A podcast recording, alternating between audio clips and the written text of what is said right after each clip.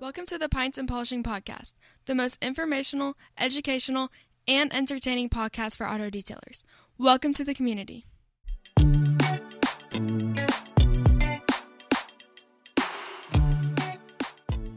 Hi, welcome to the Pints and Polishing Podcast. This is the community pub. My name is Marshall Hill, and I'm your guide as we journey through the car care industry. You can find me on most platforms at Total Auto Solutions, or if you're on TikTok, find me at Detail Supply App. Best way to get in touch, though, shoot me a text direct 918 800 1188. Tonight for the community pub, I am going to do my best to enjoy an Oklahoma hard seltzer from Coop Ale Works called Will and Willie. As I continue through drinking seltzers, I couldn't be more happy to have a special guest on tonight, uh, Jason Kilmore. I wore this shirt just for you. You might not recognize it, but no, I don't. What is it? Uh, this is Estrella Jalisco.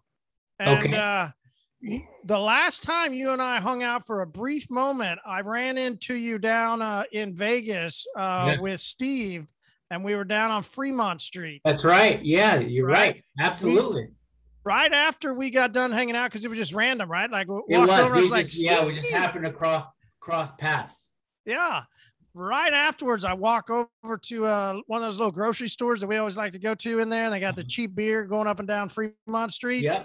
And uh, and grabbed a, a Estrella Jalisco and took a picture of it and uh, they liked it so much they pushed it out on their social media and then sent us some uh, memorabilia and uh, this was one of the shirts that they sent so that's awesome like you know what that happened literally right after you and i hung out for a brief moment so i was like i want to wear that tonight that's so funny. Uh, a funny story. That night after you left, we uh, we got wasted. Like we barely got back to the hotel. but that's what happens on Fremont Street. Yep. Right? Uh, if Ben uh, if Ben was here, if he was on tonight, Ben was there with us that time, and he did the same thing, man. He got, I mean, he got toasted. We ended up doing that uh, that big whatever that big yeah uh, yeah the the the trolley slide deal. Yeah, but before we did that, we got more drinks, and he decided to grab a bottle of uh of red wine. Okay. And starts chugging red wine as we're going up to that Not big uh, giant overslide. We get off of it, and he's puking all over everything. It was oh, it was amazing. And then wow. he just took off. We didn't know where he went. We had to go run down and find him. yeah, people uh, end up missing uh, on Fremont Street. I could see why. I could see why. Uh, so, Jason, give us a brief, brief background, man. Uh, who are you? Where are you from? Talk to us about who you are. Sure. Uh, nickname's the Sandman. I mean, my nickname's been the Sandman for probably eight, eight, nine years. Uh, been sanding high-end cars. Now I'm doing a lot of teaching, uh, traveling the country. We started a, uh, a more in-depth class called Gloss University with uh, David Patterson. Uh, I'm going to explore that this next year. Just a lot of different things going on. Uh, I've been doing uh, working on a couple show cars since March, back and forth between all my travels, and just involved in the industry. Worked with most everybody and uh, enjoy working with uh, different people and different manufacturers. Cool. Yeah, Dave. Dave came on a couple weeks ago. We had uh, we had them on. It was good to meet him. Yeah. And uh, is uh, Chris right? Yeah, Chris. Dave yep, and Chris. Yep, yeah. Yep. Yep. Yeah. yeah really started... enjoyed that discussion with them. It was cool to meet them. Nice dudes. Yeah. Yeah. I mean, I've known Dave since uh, almost 10 years. Uh, when he started at Lake Country, he called me up and said, Hey, uh, this is he had started and made the HDO line uh, of pads, which is probably their most successful line of pads they have in their whole lineup. And I was uh, one of the testers uh, on that project. All right. So what what got you the nickname uh, Sandman? Because I think of it, and of course everybody knows the song, right? Enter yeah. Sandman. Yeah. Might be a little bit before most of their time, right? Like yeah. Uh, Enter Sandman, but when it came out and back in uh, in those times with that type of music, when it exploded, it was it was the hit. It was, yeah, yeah. Uh, it's actually my partner. Uh, it was between Corey Carruth and Aaron Knox, my biz partner, KXK, they were like, "You're the Sandman. You you sand." I mean, at that time in my career, I was sanding um, pretty much every day. So I don't do as nearly as I used to, but it seems since COVID, um, when COVID hit, I was actually up in Canada doing a class. I got across the border and uh, everybody locally was calling me up and said, Hey, you can sand a car because I know you're not traveling. So they kind of caught me there. So I've been uh, the last year, year and a half, I've been sanding probably more cars than I have been the last probably 10 or 12 years. What got you into sanding? Why sanding?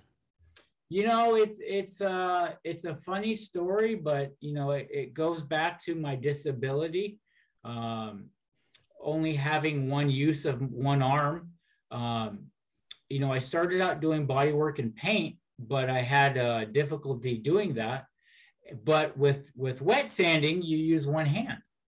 Not a problem. I can do that. Now, when it came to buffing, um, how the rotary spins in the right towards the right, it was hard to control the rotary buffer. So that was the really the hard part. Um, but yeah, I, I started sanding clearly because of that, because it's something I could do uh, with one hand. What got you into detailing and into, I mean, what was your initial, did you, were you working somewhere else? Did you decide how old were you? All that stuff. I started detailing uh, probably ninth, 10th grade. Um, I was always into hot rods, always into cars. I'd go to car shows with my dad ever since I was four years old. And it really was, if you remember the show Home Improvement, uh, yeah. they, they built a 46 Ford on the set. And one issue of Rod and Custom, their 46 Ford with Tim Allen. And the way they took the shot, it was so shiny. And I'm like, I want to learn how to make those cars super shiny. Well, huh. you know, that that was literally the start of my uh, journey of making super shiny paint. And how you do that is you take a piece of sandpaper and a sanding block and you sand it flat and then you buff out the scratches from there. So that literally was the start of my sanding career. And I was probably 16, 17 years old. From watching uh, Tim the Toolman Taylor. Mm-hmm. Yeah. Yeah. Yeah. That's crazy. Yeah. Uh, so what was your first car that you worked on? Uh, the first full car I worked on was a 1936 Ford. Uh, it was started by Chip Foose, and uh, the owner sadly passed away that Chip was working with. And so the car was bought locally and we uh, i did it uh, uh, locally.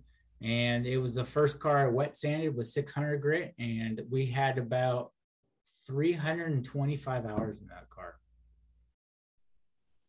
Just just on sanding just from the clear coat.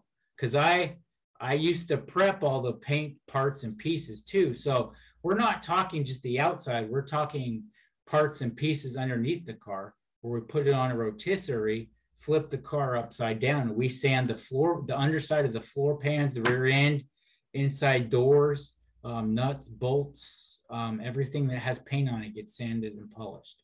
And just did the first one and you were hooked. Yeah. Yeah. And then the second one and third one and fourth one. And, you know, the first Pebble Beach best of show win. And then the first Ridler car.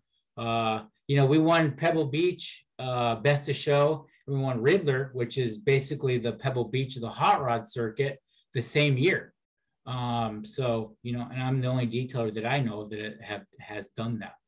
Um, so I've been very, very blessed and worked with some amazing people that are very talented that have taught me a little bit of what they know. And I've my what I know now is just a combination of everybody that I've worked with. Uh, what got you into starting your own line of the the sticks? The sticks. We started making sanding blocks because I was home with my son. He was born, and my wife was a full time uh, hairdresser, stylist. And so I'm like, what can I do in my living room when he's sleeping or watching TV? So we literally started making sanding blocks in my kitchen. Dude, I love that. Uh, Derek can remember plenty of the videos from years ago. I mean, the whole brand of what I started was here in my in my yeah. house. Uh, yeah. The the launch of the chemical business in 2010 was started out of my garage. Yeah. Um, the the idea of trying to go into a national brand was spent at night after working all day and trying to sell chemicals and clean cars and you know keep rolling and then everything I could find at night to do and spend time, I, I would do that, man. So much respect for you, you also doing that. What was, what was some of those early, uh, early hangups that happened? Oh geez. Um, you name it. I've done it. I mean, I've burnt through on, uh, the first eight years, my nickname was Bernie. Um, and the reason why is because I have no depth perception my left eye. So if I'm buffing this way, I can't see where the edge is at. So I had to train myself with a good friend of mine. I said, dude, you know, take a video of me buffing. We need to figure out why I'm burning edges. What am I doing wrong? Because no one really took the time and said, hey, you know, we need to figure out why you're burning edges. Um, and we figured a, a way that I could control the buffer and then also how I can position my my viewpoint where I wasn't burning edges nearly as much. Okay. So it's a really I, I detail a, a very unique style with with my disabilities, and that's why I'm able to teach so well, and that's why people like it because I teach at a very simplistic level. So I mean, I, I can actually teach kids how to sand and buff. I mean, we've done that before. We did a program with uh, some younger kids in Boise, Idaho. And, you know, I stuck some 800 grit and uh, the youngest kid there was, I think, 10 years old. So, you know, teaching, you know, showing those kids how to do that. So it, it's pretty cool. So I want to go back to your sticks for a second. Um, because you said that you started out of your house. What makes them unique? What, uh, why? Like, uh, what, what is it that you specialized with the sticks beyond uh, what yeah. other sticks are? So when we were doing show cars, um, you want to cut it as flat as possible from the, the filler on up. Well, we use different types of metals, acrylics, plastics, that sort of thing.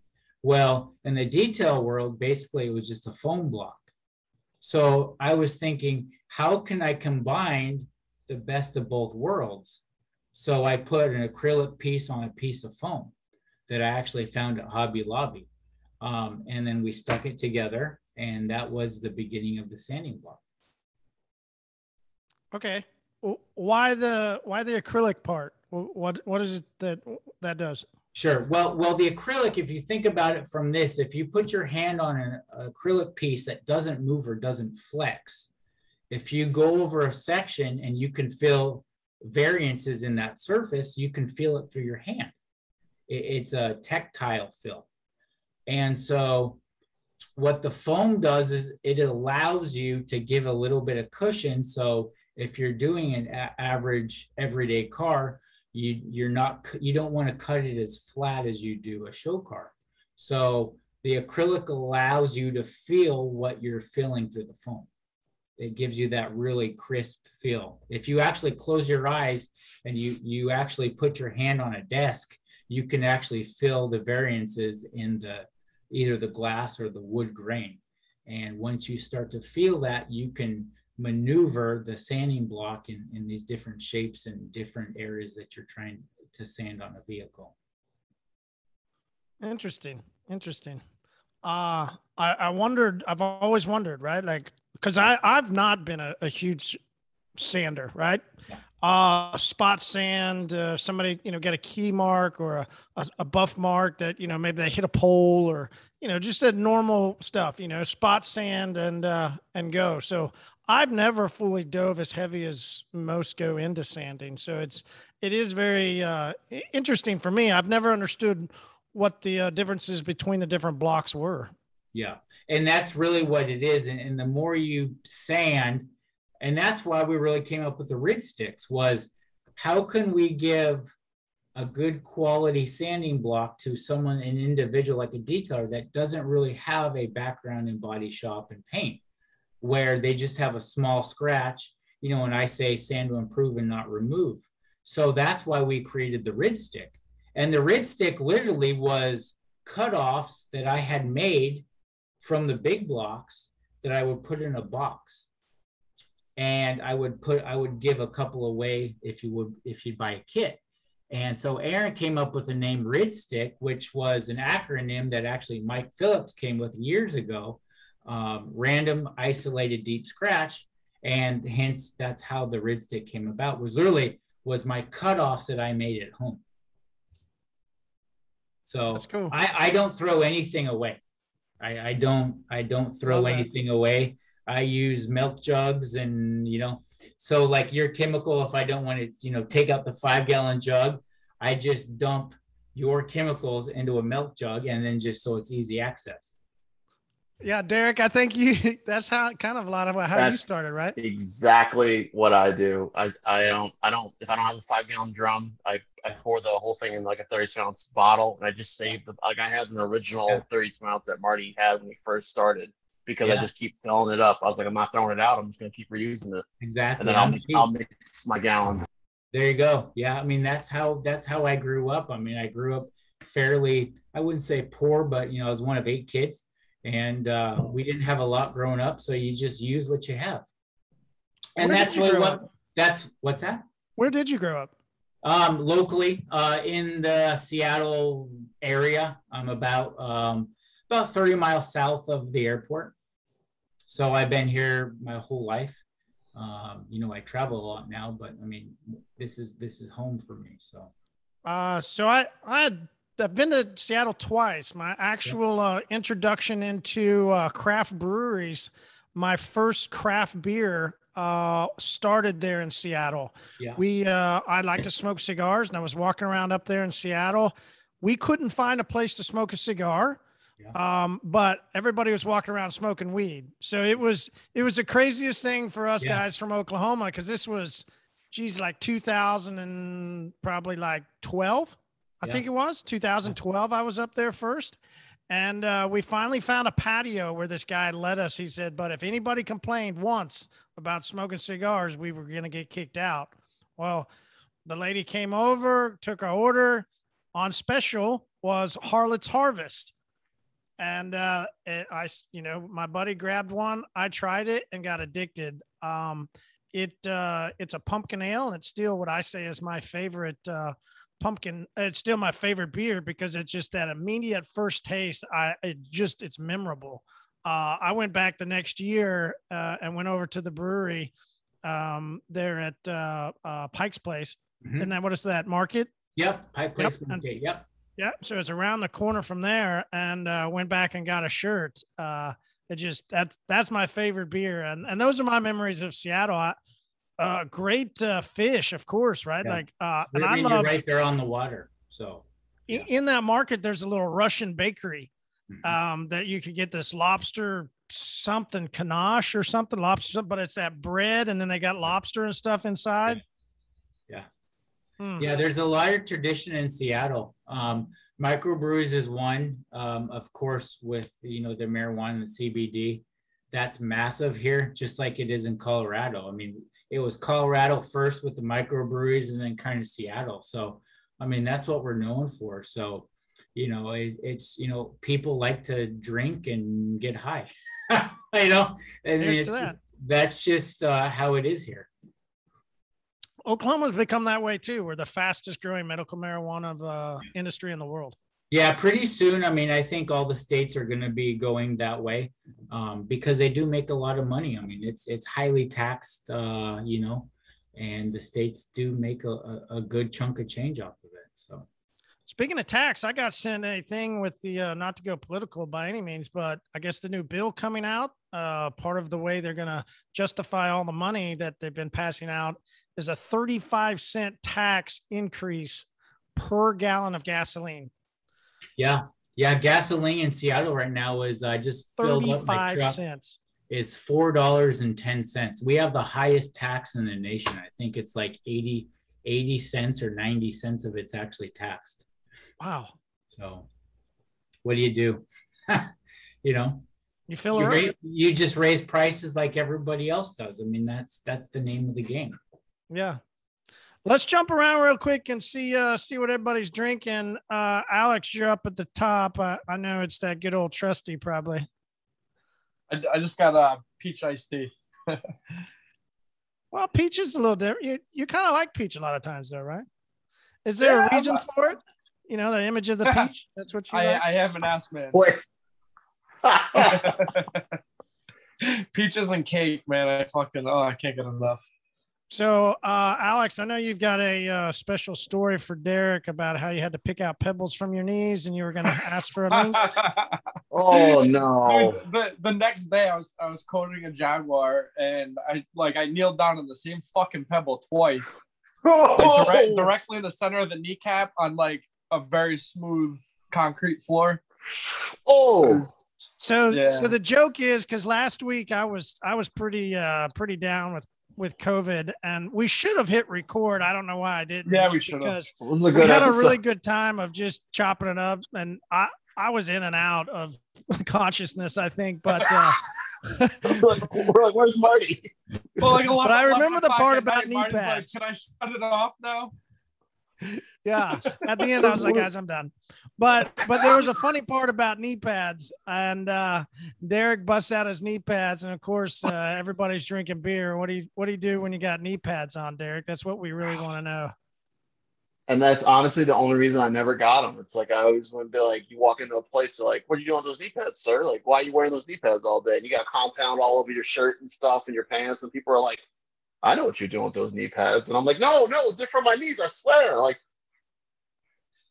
you know as long as there's not too much of a spooge over your shoulder i guess I'm actually not, not gonna lie. Over the I, when I did that BMW this weekend, I was gonna take a picture because my other shirt had some some compound all over here, and I was gonna take a picture because I did not have my knee pads that weekend, and I was Yes, like, it- "Oh, I can't." I'm, I'm left. I'm left-handed, so it would have ended up on your right shoulder. No, no. Hmm. well derek what are you drinking tonight So I'm I went to the there's besides a extra protein little extra protein, but no, there's uh there's a brewery that's real close to me called uh, Jersey Cyclone, and they have crowlers you can get made. And I got this one called uh, they only have it there. You can't get it in cans yet. It's called a Golden Hour. It's a blood orange IPA. Hmm. It I I didn't think it was gonna be good, but I tried it there, and I was like, please, sir, give me a can. Like this is very good.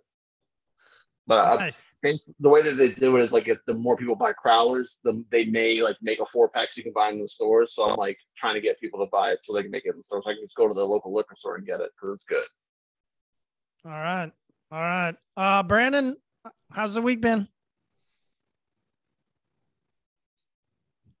been going good. Um, and I actually, I was pumped. My neighbor came back from his son's brewery, so I, I ordered like ninety dollars of uh, the OJ on parole. but tonight I'm trying. It's double dry hopped, acquitted of double hop, hopicide.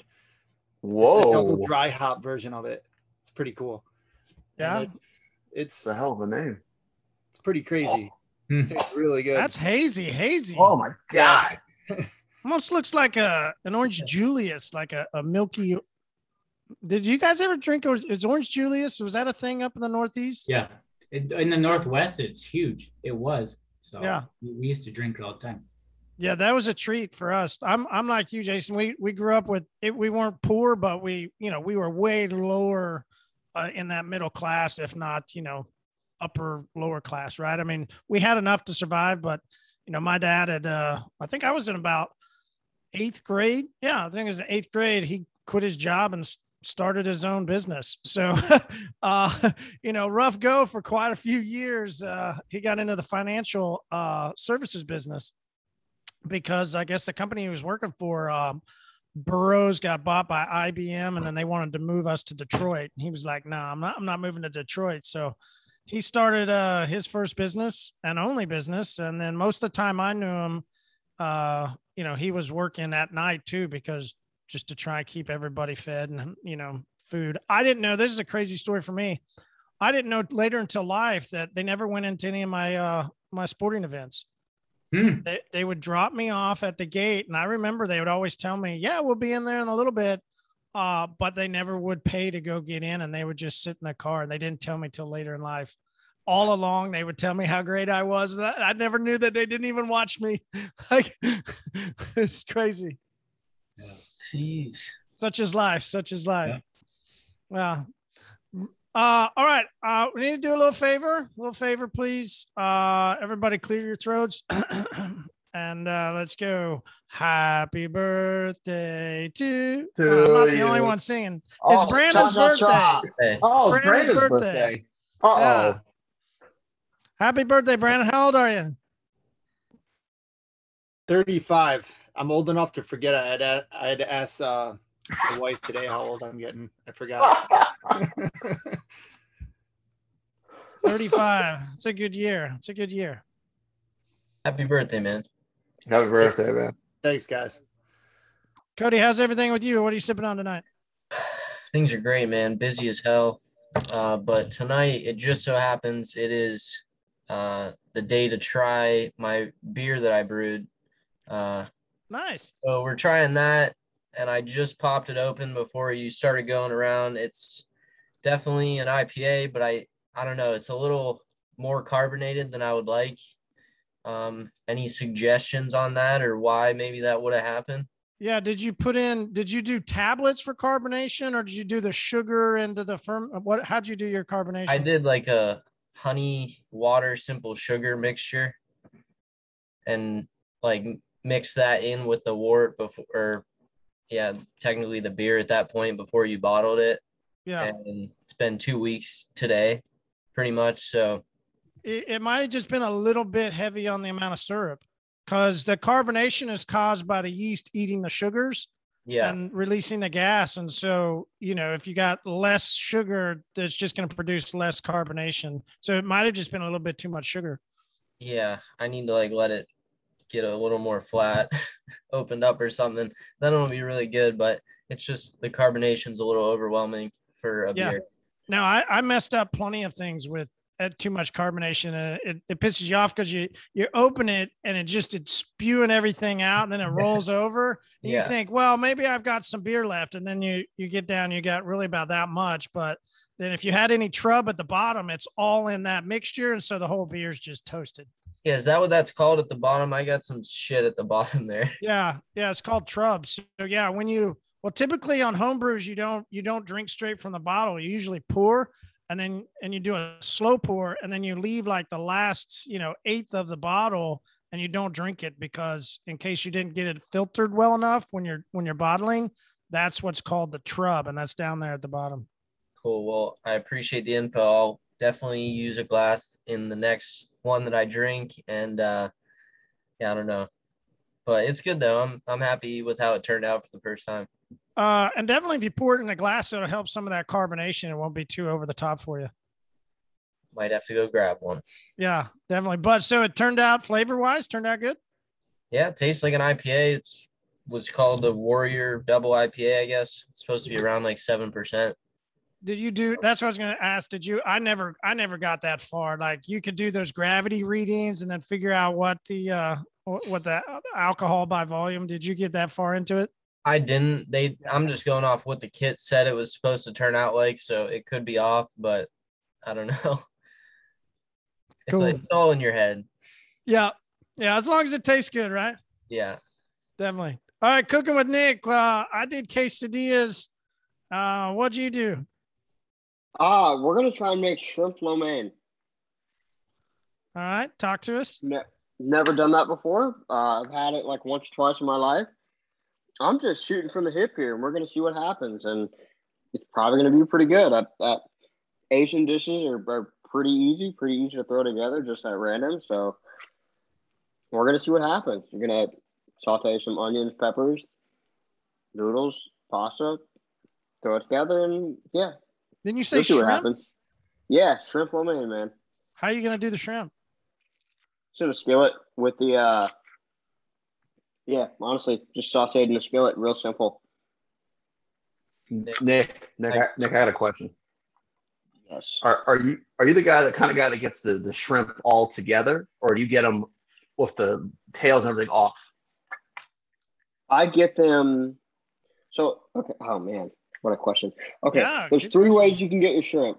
There's three ways you can get your shrimp. You can get it like peeled, you know, cooked or ready to cook, you know, peeled and deveined and everything.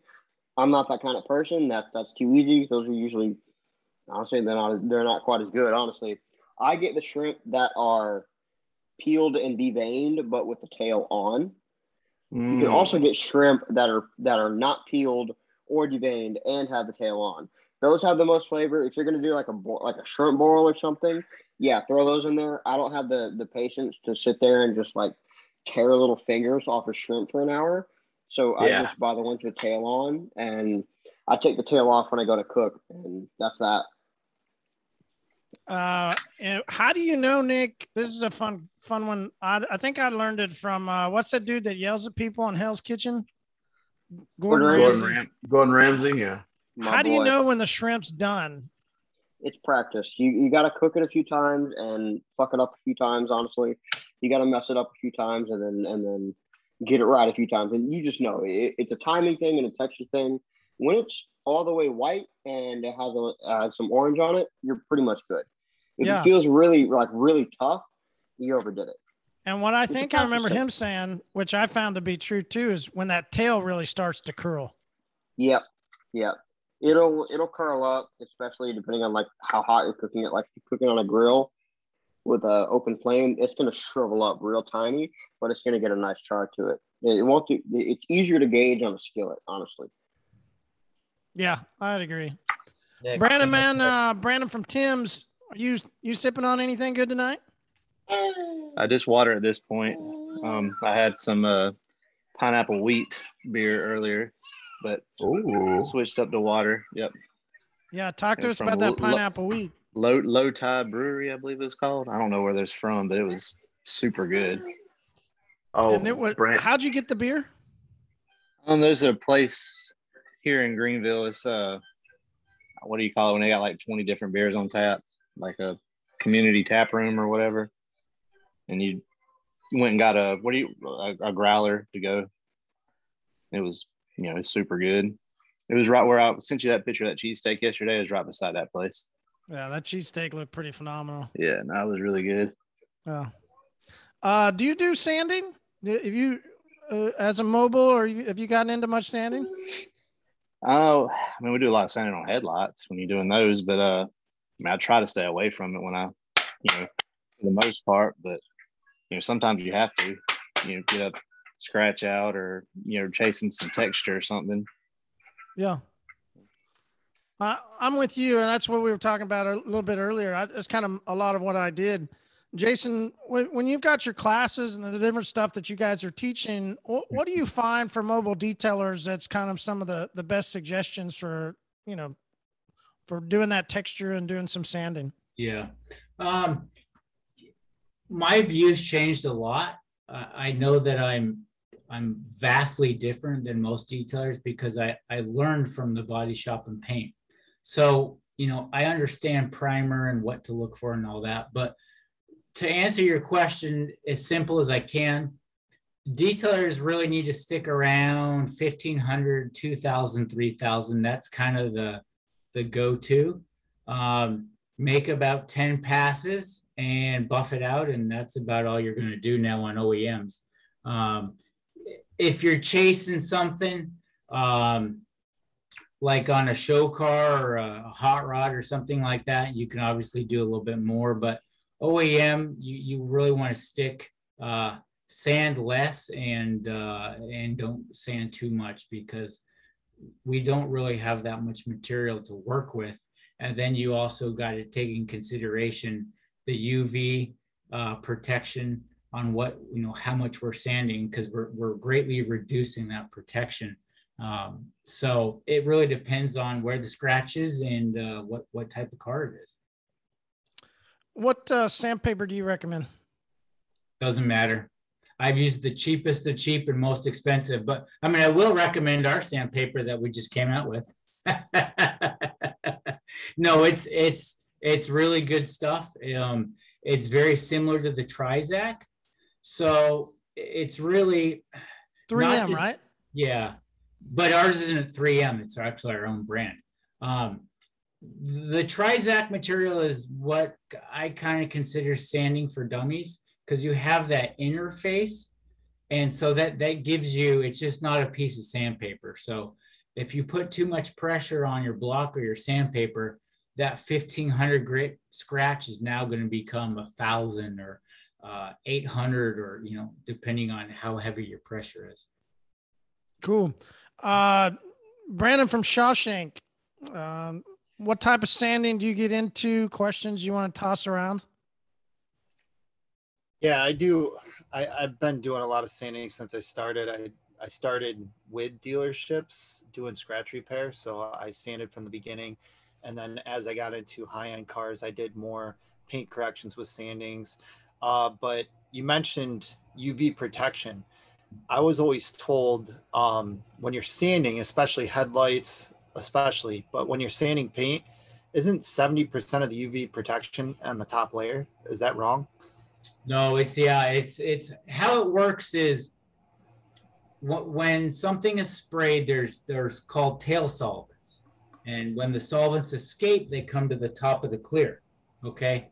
More than 50% or 70%, like you said, of those solvents that come to the top and stay there, that's your protection right there. So back in 2001, 2002, we had yeah, hold, Jason, hold on one second. Yeah. What do you mean? What do you say? The solvents that come to the top, the that's what solvent. gives the protection? That's part of the protection. Yeah. The coating too. Yeah. Yeah. Huh. Yeah. Okay, go ahead. And the the ceramic clears that were on the Mercedes, so that ceramic was only like two microns on the top. So if you buff too much back then, which uh, we didn't know, I didn't know, which I did, you take that ceramic layer off the clear. so that nice ceramic layer of, of clear coat that you had on your 2002 Mercedes that you buffed too much, now you now it's gone. Thank you. So now, I mean, with that being said, I've sanded an awful lot in OEMs. Um, I haven't had an issue, but I also live in the Northwest. If, if we lived in Florida or Arizona or, you know, Louisiana or a, a southern state, that UV protection is going to even be more critical because of the, the, the massive UV um, that the, the, the cars see down there. Uh, yeah. So protection is super important. It doesn't matter what form, as long as you have some form of protection. Yeah, I even help because uh, I do still do dealership work. I'll help body shops. They'll call me and help me for me to help finish down, and they got deep sand marks. And sometimes there's like a mill left, and I'll explain. You can't really go much further on this. Like, it's got to be resprayed. But yeah, it's a roll of the dice. I mean, there's times where I've sanded and I shouldn't have sanded, and there was times that I felt, you know, a little gutsy that day and and sanded, you know, way more, and I got it out. But I mean, it's it's a roll of the dice. Could I ask one more question? Yeah, go ahead. Um, I, another tip I was always told is to find out the farthest you can go is to measure the inside of the door because they put the like almost the least amount of paint on it and then that's kind of your threshold. Is that yeah? Yes right? and no. Yes and no. Um, the way the manufacturers spray cars now, it's either hit or miss. I mean, you can use that as a gauge, but uh, let, let's let's just take this for a scenario. Okay, you sand a scratch. Most of the time, there's a scratch there. There's a high spot and a low spot because it's been impacted. So if you're sanding a low spot, that sanding block is hitting the high spot at the same time. So if if your clear measures good and you burn through, it's because you literally rode on that high spot and you just rubbed it off because it's higher than the low spot is. Same thing with polishing. If you polish a dent or around a surrounding area or an edge of a door, that door naturally curves up because it's stamped. Why do people burn through on edges? Because they're riding over, they're hitting the high spot, but what they're trying to do is actually hit the low spot. So they're riding over that high spot and they're buffing through because they have a high spot. So it's really reading the panel where your high spots are and where your low spots are and really addressing that. When I buff, I don't go in straight lines. I buff like I was to sand. So I'm going to come across at an angle like a lowered car on a speed bump. So that's how I polish now. So I polish in an X pattern to try to, you know, if we do have a thin, you know, 80s Porsche where it's we don't have much paint on on those top ridges, I sand at an angle to try to try to not run into those areas. I'll have to try to polish that way. I haven't done that, but that's I actually X and cross hatch when I sand. Yeah. So so po- polish like polish like you would sand that spot or that area, and that that's going to help out a lot. You have to change your body mechanics about it and, and the way your eye sees it, but you're you're going to be more prone to uh, uh, you know getting the scratch out instead of uh, making a mistake. Derek, uh, do you do sanding other than headlights? Um, mostly just headlights, but I have done a couple of uh like spot um like spot repairs like that where I had like people had like the door like um door dings or I had a couple people that had like weird transfer marks that would be in the side of the paint and uh you try to buff on them and nothing. So I would um the only the only question I had is um I I I've always looked at the like the sanding sticks, but have you what's your take on like wet sanding versus dry sanding? Because I've seen I've seen both, and I've had a, I've, I've I was watching a couple of videos where guys were talking about dry sanding versus wet sanding. I've only done wet sanding. I've never done dry. I've never always been terrified to do dry sanding personally, sure. but I've definitely done wet sanding a couple of times. So so dry sanding is it, it has some advantages because if you sand it, you can see it. You don't have that white slurry of that water, right? But the downside to it is it can be a, more aggressive because it is dry. So mm. it's it, it's essentially residue management. So as we're sanding, we need to get rid of those residuals. So with dry sanding, you have to blow it away or wipe it away with a terry cloth towel to get rid of the residuals. Well, when you're dry sanding, the tendency is to just go fast and get it done, right? Typically, that's how they DA sand is dry, right? Yeah. So that's where the, it all that clear builds up, and then as it builds up, you're just trailing it around and around and around, and that's how you uh, you increase your chance of pigtails. So by wet sanding, you're getting rid of that residual in the water slurry. Oh, so the yeah, the water the water's pulling the the clear the extra clear coat off. Okay. Exactly. Okay. Exactly. Or even on your headlights, you know, if you're trying to uh, if the UV protection's gone on the headlights, you might as well just sand it all off because it's it's not there anyways. Mm-hmm. Um, so basically, you just sand really aggressively until it starts that yellow starts to become a white, clear slurry. That's yeah. when you know you're past the UV protection on the headlight. Now you're just sanding uh, the raw polycarbonate headlight. And then at that point, well, uh, you're supposed to time. I've heard people putting the um, they actually spray like clear on it after that point, or you you kind of re-clear the headlights. Yeah. Yeah, you can, but once you go past that original factory UV protection, you're on the downhill slope. So yeah. you can only slow it down, um, but you're not going to stop it. Once it's raw uh, uh, polycarbonate acrylic, and actually, Todd Helm's customer up in Calgary was uh, the inventor of the plastic headlight. Whoa. He actually, yeah, he has a. What my understanding is, he gets a chunk of change out of every headlight that's ever been made. Oh God. Yeah. Alex, uh, good to see you on. What uh, what type of sanding do you do? Do you do a lot of uh, spot sanding? Do you do full uh full sandings? You get into headlights? Um, headlights kind of here and there, but can you hear me? Yeah, I forgot. Okay. I we have Alex up there and then Alex down here. Oh my bad. I didn't realize you got on. um yeah, I headlights maybe, but uh like Kilmer said on my podcast, uh soon or maybe very we'll soon. get into it. I'll just come down to Florida and we'll yeah. send a full car. And then yeah, I'll leave exactly. and then you have to buff it. Yeah. You know, Marty, and that's another thing. Sanding's not the hard part.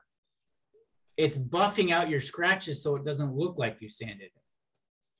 Yeah, that's the tough part. That's the tough part because anyone can sand. It's getting your scratches out so it doesn't look like you've sanded it, so it doesn't look like a tiger got loose on your panel. Because Lord knows we've we've done a lot of classes and it looks some people it looks like a tiger got loose on their panels. So what causes that? pressure, too much pressure, or you know the angle of it or something like that. So it's very minute. So when I sand, I'm literally hydroplaning the block across the surface. I'm letting the contact patch of the block and the fresh sandpaper do the work. I'm just guiding it. So it's Uh-huh. like it's like coating a car. When that microfiber or that suede comes across the surface and makes contact, you're laying a patch of you know of ceramic down. You're not putting a lot of pressure on it. Sanding's the same exact way. So, Jason, we got one of your biggest fans. Uh, he, you know, he was sending me goo goo eye messages earlier that you were going to be Come on. on Uh, now. Hey, what's going on? What's up? Not much. oh, Google eyes. I just got out of the shower. I'm nice and clean. Nice. He cleaned up just for me. yeah, I'm still getting digs, dude. I'm still getting digs. Yeah. Yeah. Practice. Practice. yeah, I, I, perfect. I practice a lot, dude. I'm just heavy handed. Paul, you, you mentioned uh, when you were on that you use the uh, the K sticks that Kilmer has. Yeah, I, I use everything Kilmer has except for my custom blocks. He still has not made me. I'll put you on the list again.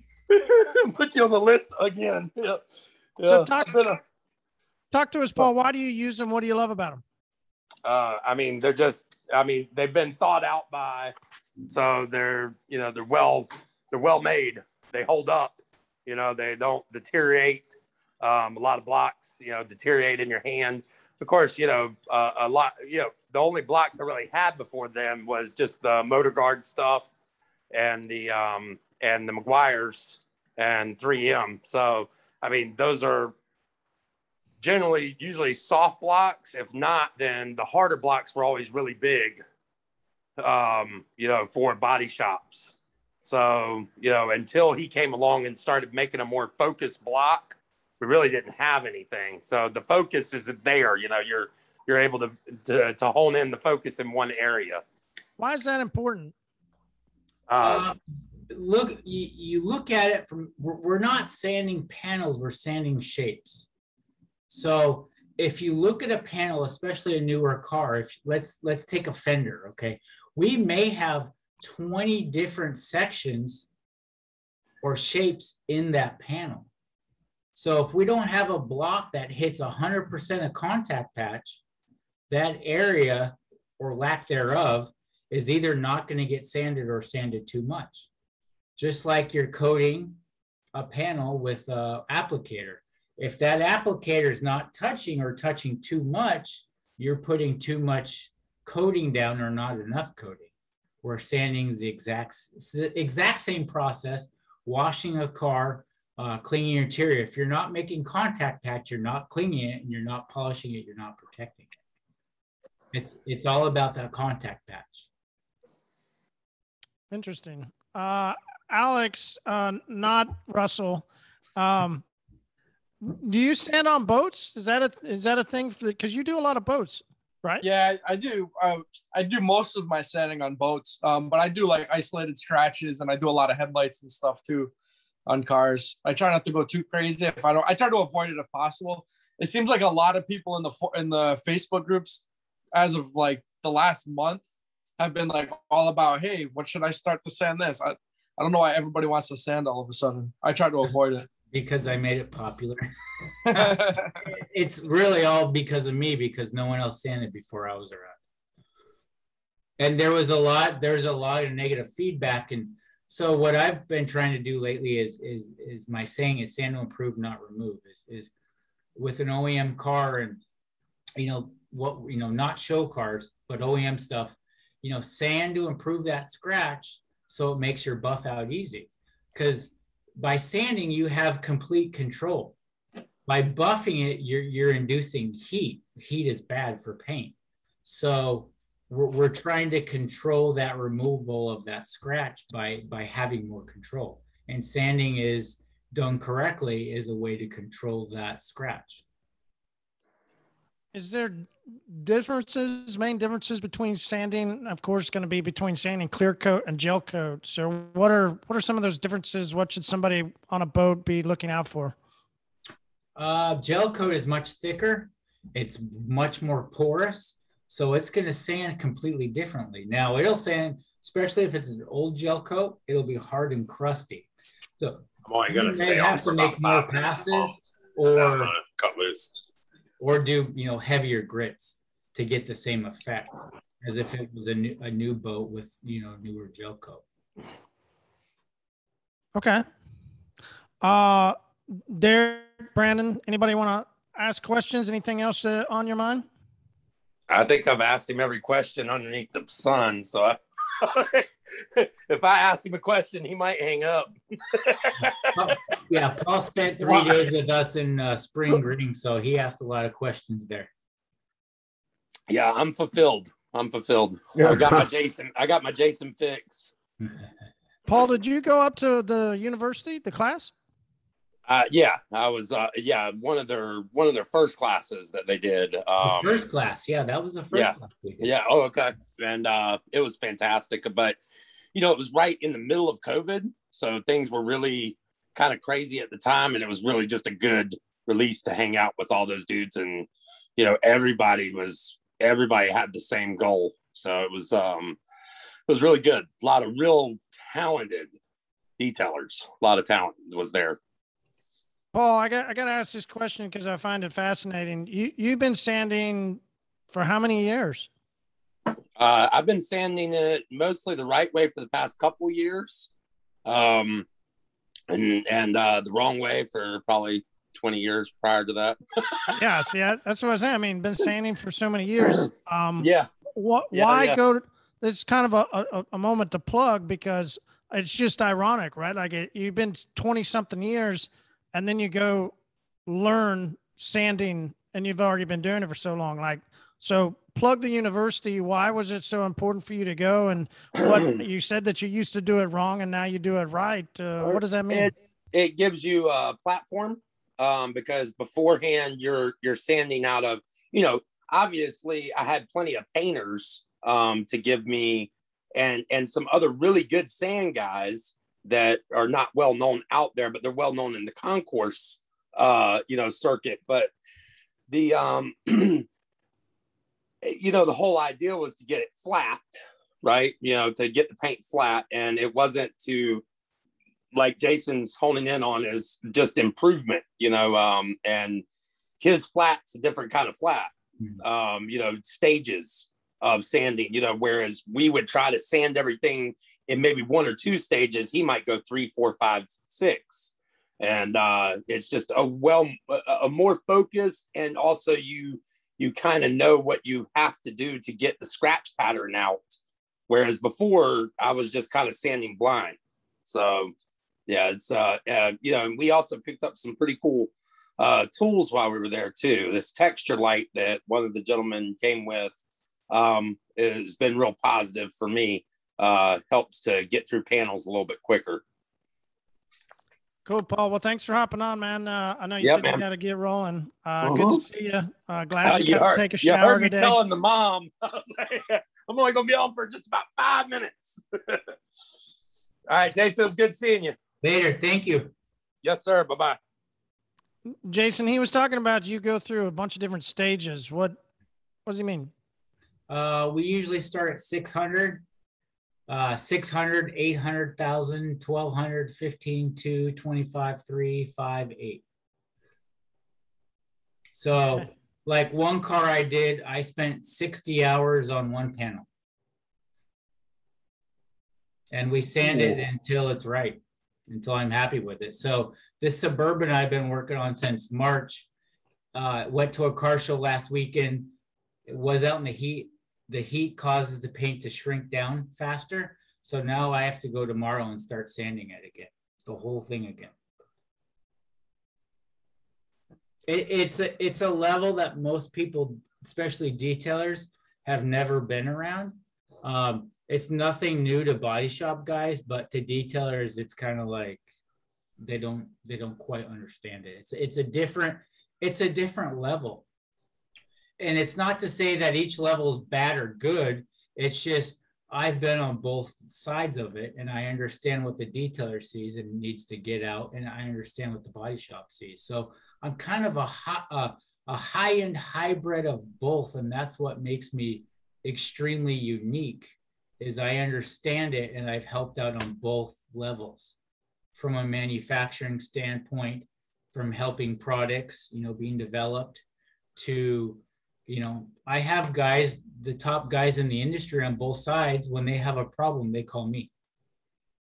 So when we're talking the top tier guys they're like hey i got a problem. Yeah i have the same problem too. Let's and that's why gloss university was created to take both sides the most smartest people in the whole in these industries put our heads together and say okay is it even possible to have perfect paint and if it's not how close can we get it so it's really understanding everything from the very basics to the very advanced parts of it and understanding everything in between so it's a combined effort of a lot of smart people Sounds like it, but sounds like you're the uh, the main front run header of it all. I try, you know, yeah. and it, it's you know it's like you know that same thing can go towards cleaners. You know, what's the best interior cleaner? What what is an interior cleaner meant to do? Yeah, exactly. What I mean, we just used that last week on a half a million dollar Camaro. We use it all the time. I love it. Um, but with that being said, most people don't understand what they're working with. They don't understand chemicals. They don't understand agitation. They don't understand pH. There's a lot of little simple things that are, are in this industry, but with the way the marketing is, is it gets lost in translation with marketing and YouTube and what products to go. And so it's very confusing. And even the training courses out there everybody's training now. And it, it's it's just very very confusing to the new um, the new detailers out there. I, I really feel bad for them and i get phone calls and messages all the time of just detailers being completely confused and not knowing where to go you mentioned a lot of trainings yeah uh, as people that have listened to the podcast for any over the past couple years i've been very harsh on trainings um, for that reason because you really don't know who's teaching you and how much they're actually going to teach you. Yeah. Um, actually, we talked last week about how in one episode I told the guy he was a scam artist because of what he was charging and and what the value coming out of trainings were. Yeah. We recommend and have for years recommended people go see actual detailers, actual people in the industry. I've recommended in the past when you were working with Steve and and now with you know moving over to to what you're doing now. Yeah, we'll we'll recommend that all day long yeah. um, because you get actual uh, training from somebody that wasn't right. Like some trainers are, hey, I used to be in a shop 20 years ago. Yeah. Well, the practicality over the past 20 years, they've been working for brands and haven't been still in the actual industry pushing. Um, so I, we always recommend people go see uh, anybody such as yourself in these type of classes. So where does people, somebody, if they want to look up the university, how do they get in touch? Where do they go? Sure. Gloss, glossuniversity.com um, is our website. Um, you can also message me directly on Instagram is the best way to get a hold of me, um, or David Patterson, uh, or through Oberk or something like that, or even Aaron Knox, you know, my biz partner KXK. So, you know, I've been fortunate. I've worked with everybody. Um, all the top names in the industry I've worked with. I'm the only one that's worked with everybody.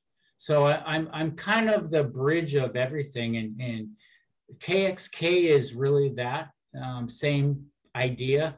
Um, by detailers for detailers. We're all three detailers, and we just want to better the industry.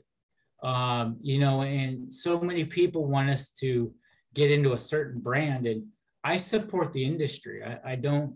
I don't support one brand. I mean, I have my favorites, but it's really my skill set and my processes and procedure where I can use any pretty much anything and make it work. Um, that doesn't mean I, I don't have my personal favorites, but I try not to let that get in the way of my training. Is, is I want to teach process and procedure, and you need to understand from a student aspect what are you trying to gain out of a class?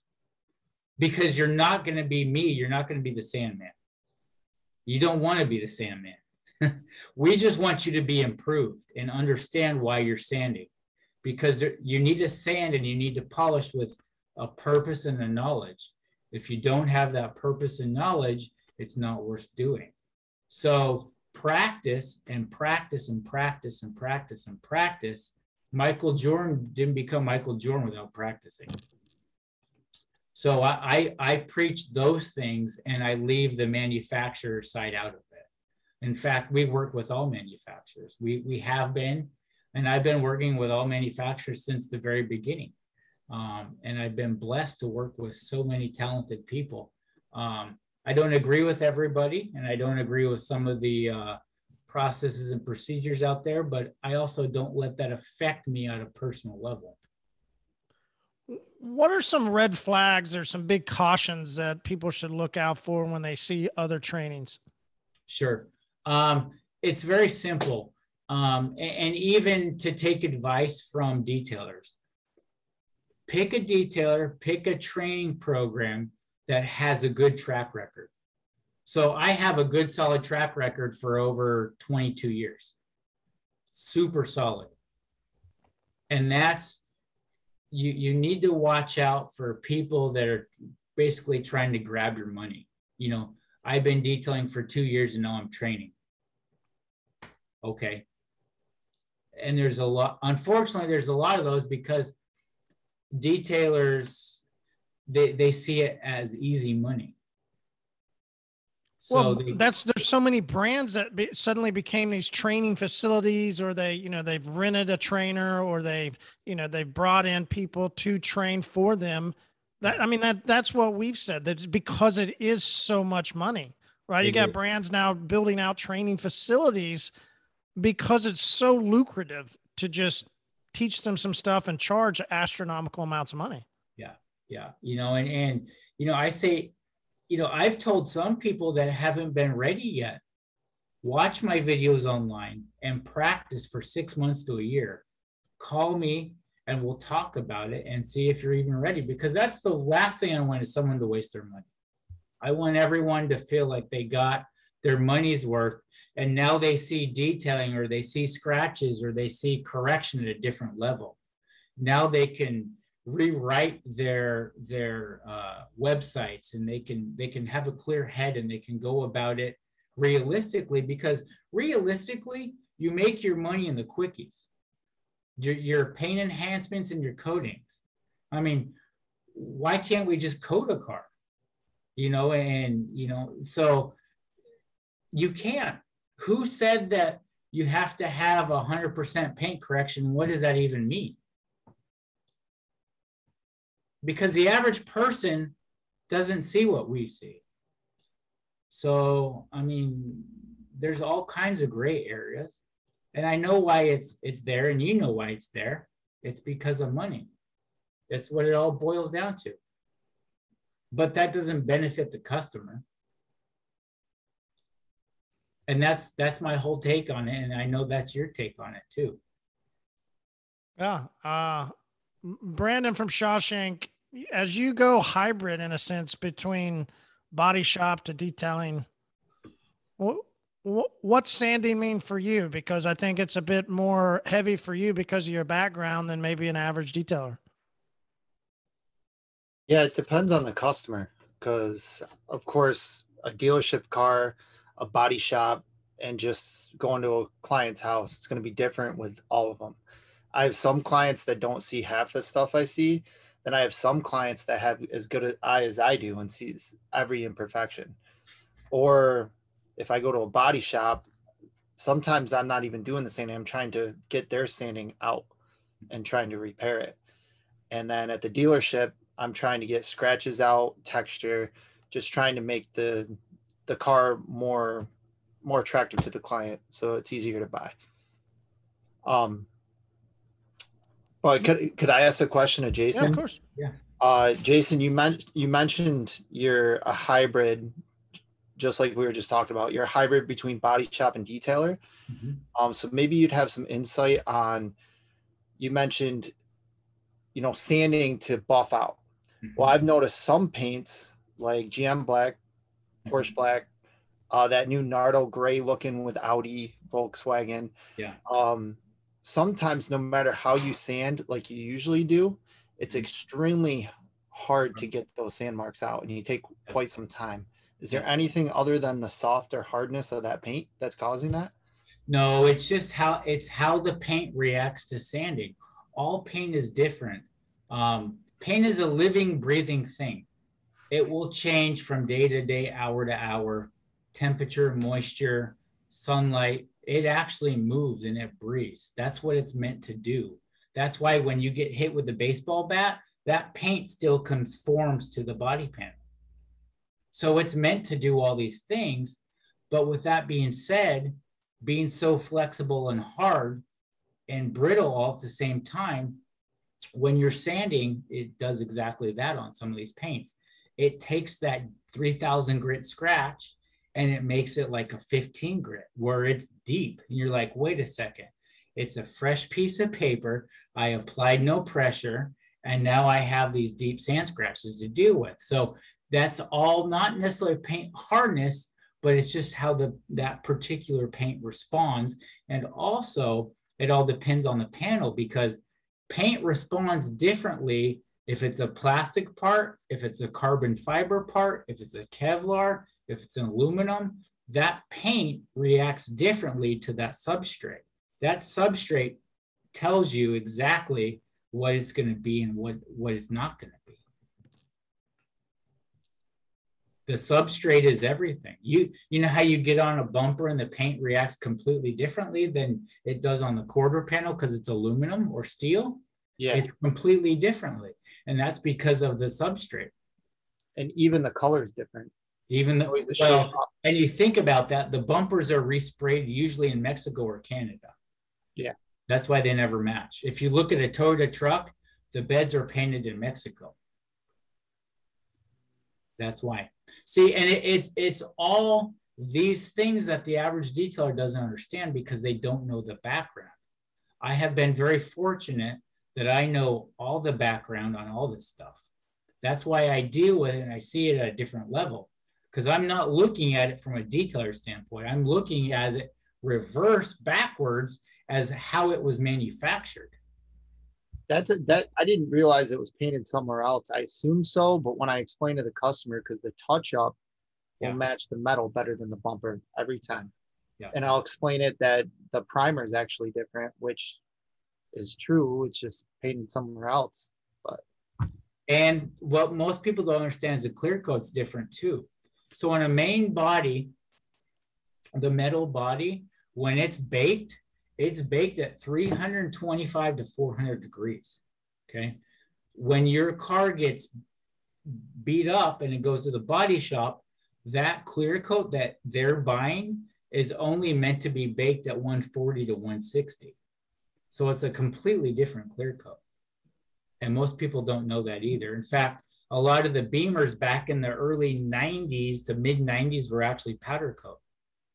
So I didn't realize paint was like that. So it's like a lot like coatings. Coatings have different coatings have different heat Yeah. thresholds. I didn't Well, realize. a- and, exactly the, the the paint manufacturers, PPG doesn't consider them a paint company; they're a coating company.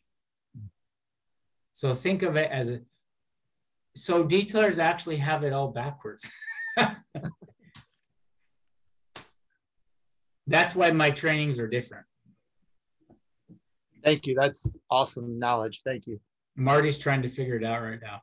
Yeah, yeah. Like I said, man, I don't do a. I- I'm just never really been into. It just never has been a thing. I, I've been fascinated that people would.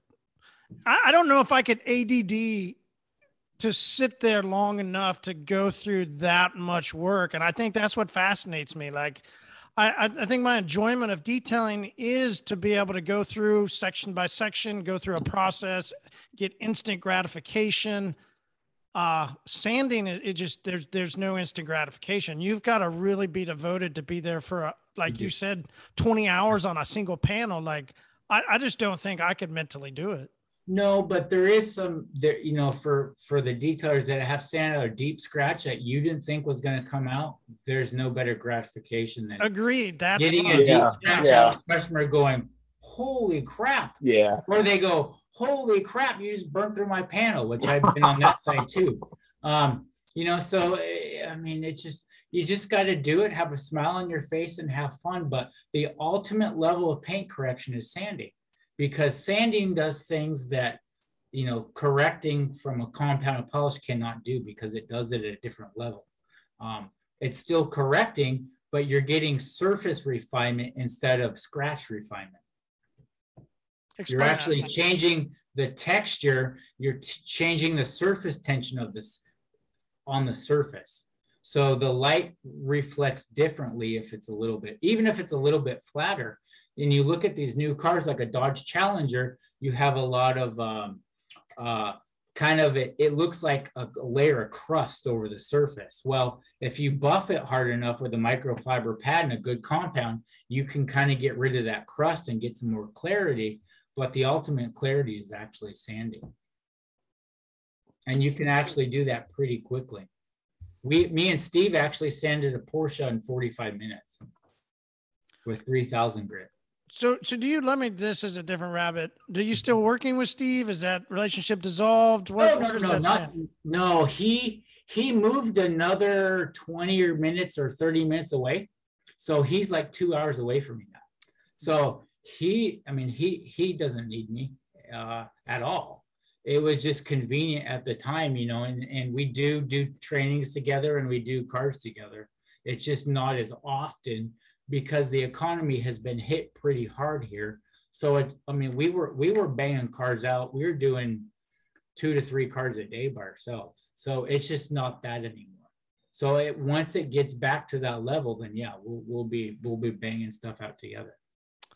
You mentioned the economy's been tough up there, so I guess that level of work. Um, just what is it that people just don't want to pay for it? Is that is that the issue, or Yeah, is it people just, just don't have the income anymore?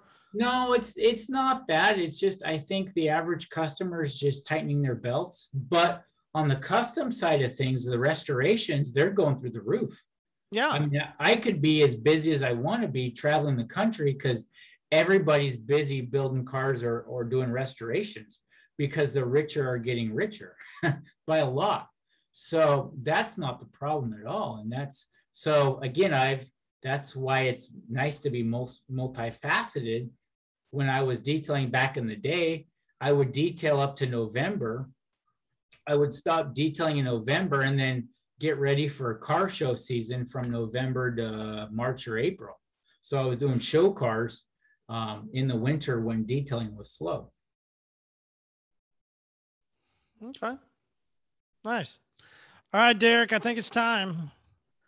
So, uh, Jason, I don't know if you've ever been at the bar uh, when it closes down. I don't know if Mhm. that's ever been in your uh, forte. Nope, I've always been sleeping by then. well, those of us that uh, that that make it to the end, there's usually a drunk guy at the end of the bar that asks a random question, and uh, that guy is Derek with DJD Detailing. He is our community pub tab out question of the night. All right, guys. Uh, here we go. So I want you guys to think back to your uh, when you first met your wife, significant other, or if you're not in a relationship, just think back in the day. Rosie. You go to that party, and uh, you, it's the first time you're meeting the parents, and uh, you walk in. The mom or dad hands you the aux cable to the speaker because it's back in the day, and they go, "Hey, put on your favorite song." What's the first song you're playing? Ooh. Jeez. What kind of party is it? Uh, you know, just like a family party, you know, and uh, you're meeting the parents for the first time. Hmm. Well, that's a tough one. Anybody got a got an early answer? So I, I have one, All right. and uh, my, wife's gonna hate me, but uh, we're playing it at the wedding. I don't care what she says. So I've always liked Daft Punk. One more time. I don't know why, but It was one of my favorite songs. One of the only albums. I think it was on uh, Homework. I think was the album all the way through. Like I'd put that on anytime. Uh, I mean, the first one that came to my mind because I just thought it'd be funny would be something like uh baby got back you know That's something exactly like old what I was school thinking. that was exactly what I was thinking. but that's why then i tried to think serious and i was like oh hell i have no idea serious wise what i would put on like geez Yeah. I'm not. I'm not a very serious guy unless I have to be. So so what's your answer alex that, that's it, man. That's the only song that came to mind. baby got back Yeah. We got that. all right Oh, dave uh dave has made his journey from his uh grab him some food and he's back at his office dave if you uh if you're gonna play a song for your your wife's family to meet him the first time what song are you playing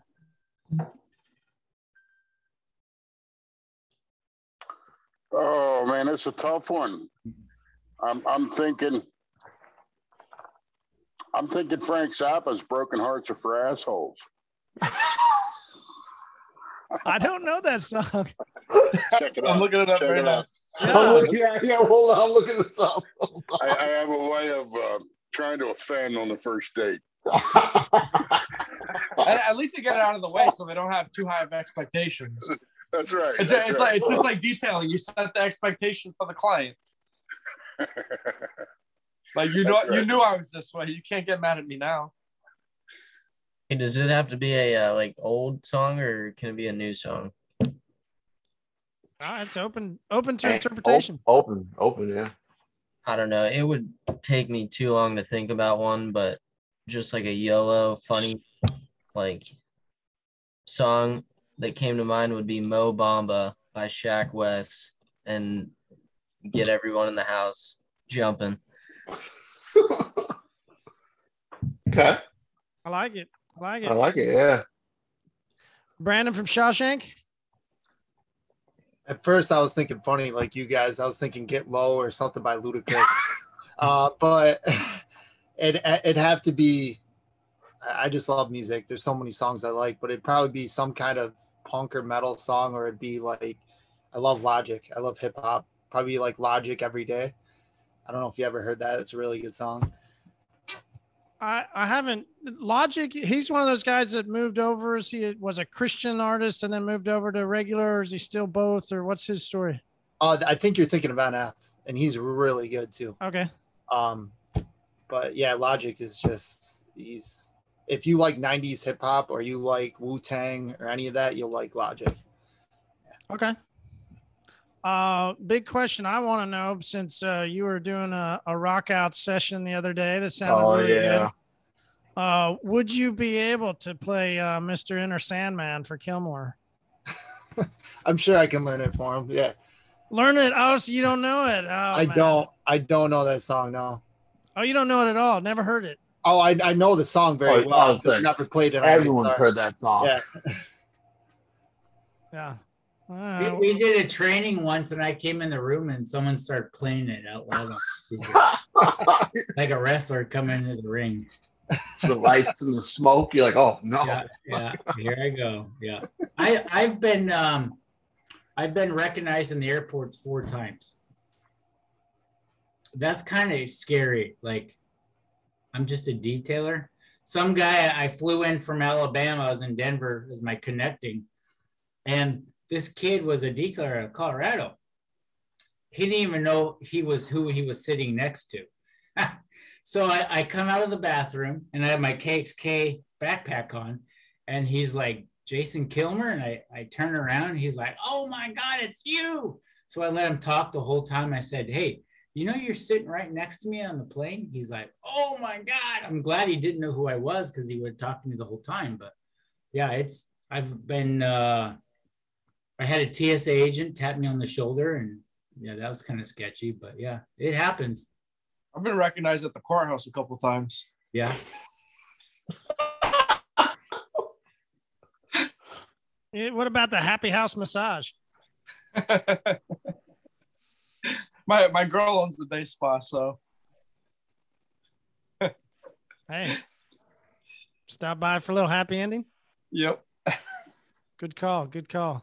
Kilmer, what was it like when the TSA agent tapped you on the shoulder? What what went that through was your mind? that was a little spooky. I actually, we're coming back from uh, we were in Big Bear with Renny Doyle, and uh, he saw my Ray company shirt on, and uh, we you know we just done the one wing challenge, and uh, he's like, one wing challenge, and I I automatically turn around because you know that's just what I do, and and he was like, oh my god, and he he spooked me.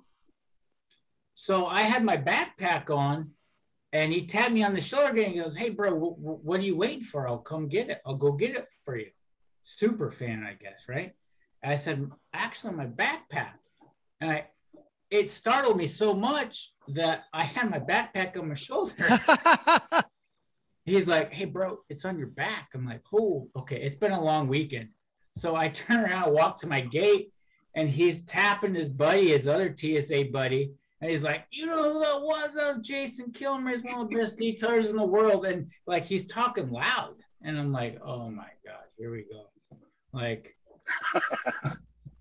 That's hilarious. so like when I go to SEMA, I I barely get in the door because I'm approached by hot rodders and car builders, and then I go the detailing side. I'm approached by detailers.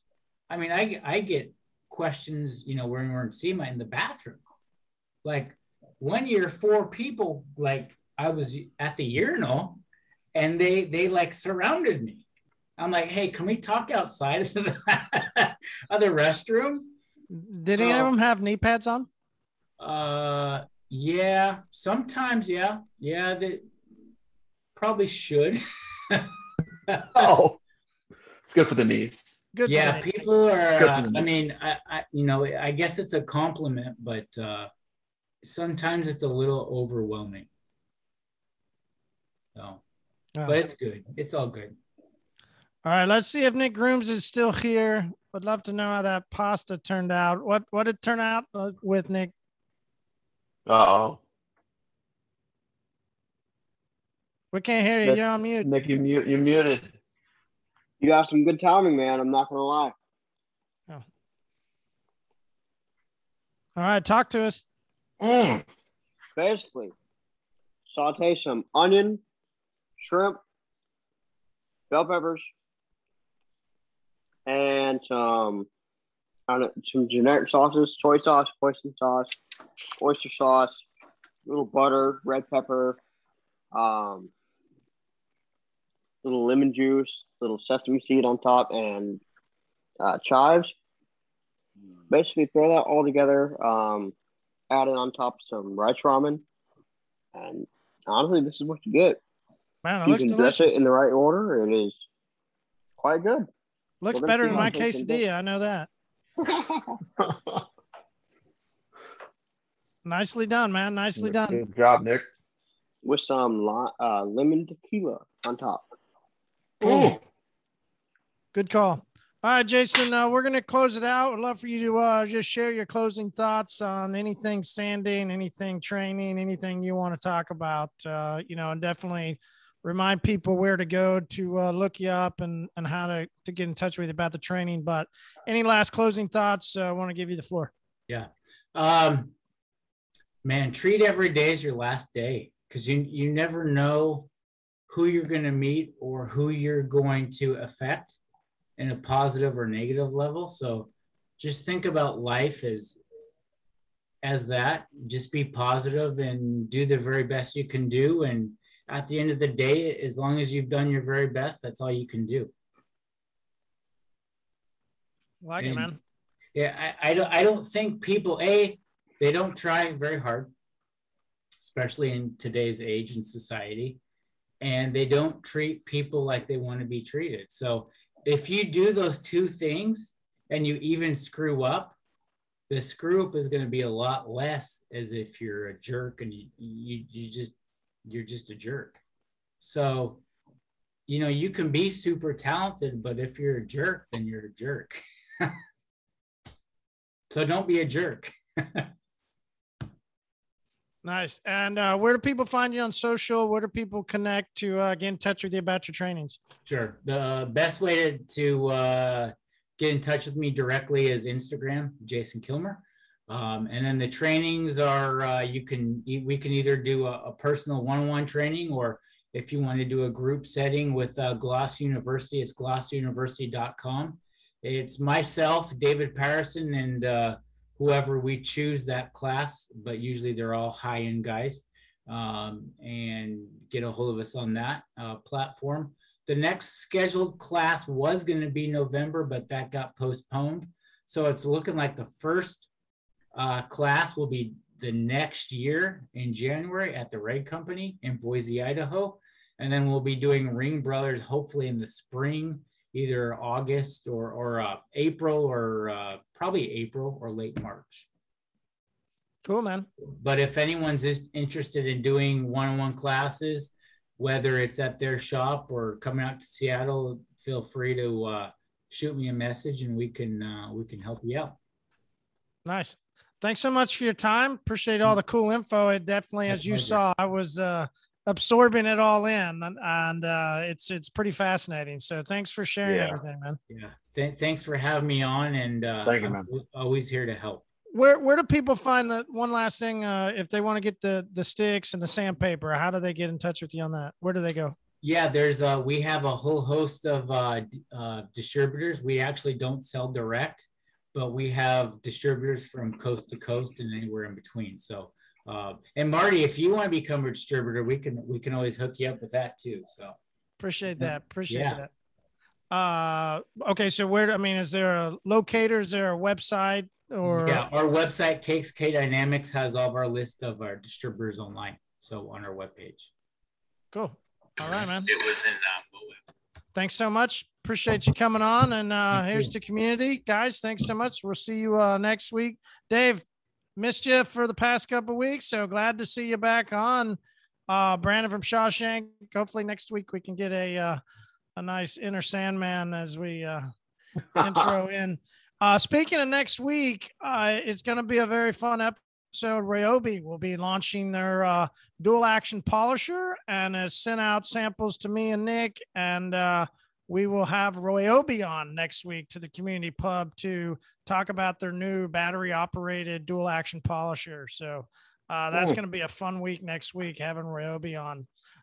Uh, Derek, good to see you. Good question. And uh, uh, Cody, hopefully uh, we can see the beer again next week. Uh, hopefully, uh, yeah, that, if it's uh, not all gone. Oh, You're no. just gonna drink it all, huh? There was only nine bottles.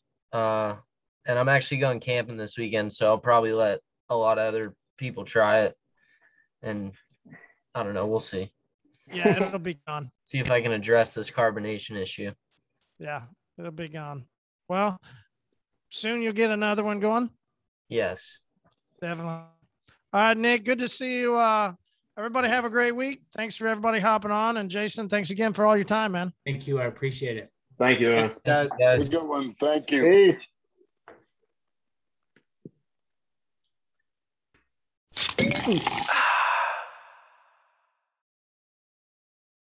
much for listening to that episode. And if you got any value out of it, hey, go share it. Go let people know what you heard on the Pints of Polishing podcast. And listen, if you want to leave us a review, we would love that. You know, five star, one star, hey, whatever you think we deserve. If you would leave us a review, greatly appreciate that. And thank you so much for being a part of community.